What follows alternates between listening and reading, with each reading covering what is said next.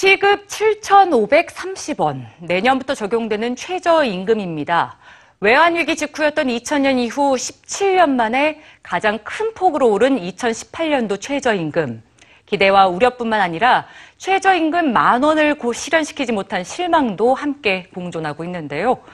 최근 미국에서 역시 최저임금 인상을 둘러싼 논의가 뜨겁습니다. 미국 최초로 최저임금 시급 15달러를 선언한 시애틀에 대한 중간평가 보고서가 발표됐기 때문인데요. 과연 시애틀은 어떤 평가를 받았을까요? 뉴스지에서 확인해 보시죠. 숫자 15가 미국 사회 시험대에 올랐습니다. 시급 15달러 최저임금입니다.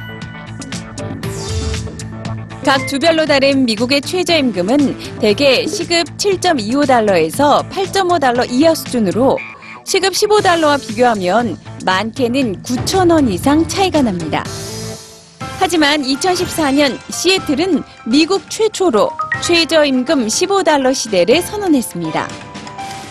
당시 시급 9.47달러였던 최저임금을 2017년까지 15달러로 인상하겠다는 주민 발의안이 통과됐고 이에 따라 시애틀의 최저임금은 2016년 시급 13달러까지 인상되었는데요. 급격한 최저임금 인상을 경험하고 있는 시애틀엔 어떤 변화가 찾아왔을까요? 이를 보여주는 두 개의 보고서가 최근 발표됐습니다.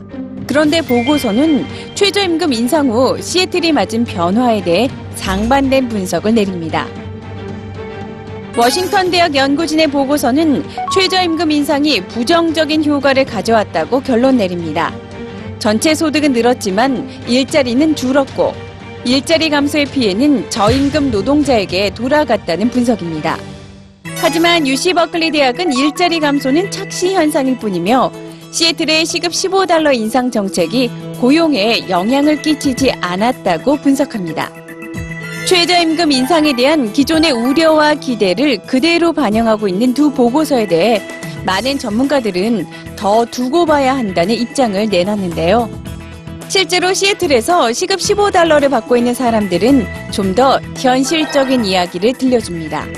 시급 15달러를 받게 됐지만 여전히 가난하다는 시애틀의 피자점 직원. 그럼에도 불구하고 최저임금 15달러가 삶을 조금씩 변화시키고 있다고 말합니다. 처음으로 저축을 하고 가족과 휴가에 대해 이야기도 했다는 그는 가난 속에서도 작은 위안을 느꼈습니다. 2012년 패스트푸드점 종업원들을 중심으로 미국 사회에 처음 등장한 시급 15달러라는 금액.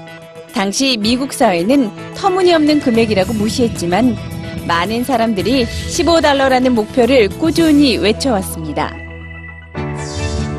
그리고 2014년 시애틀을 이어 2016년엔 뉴욕과 캘리포니아까지 시급 15달러 목표를 선언하며 비현실적이었던 최저임금 15달러는 미국 사회의 현실이 되어가고 있습니다.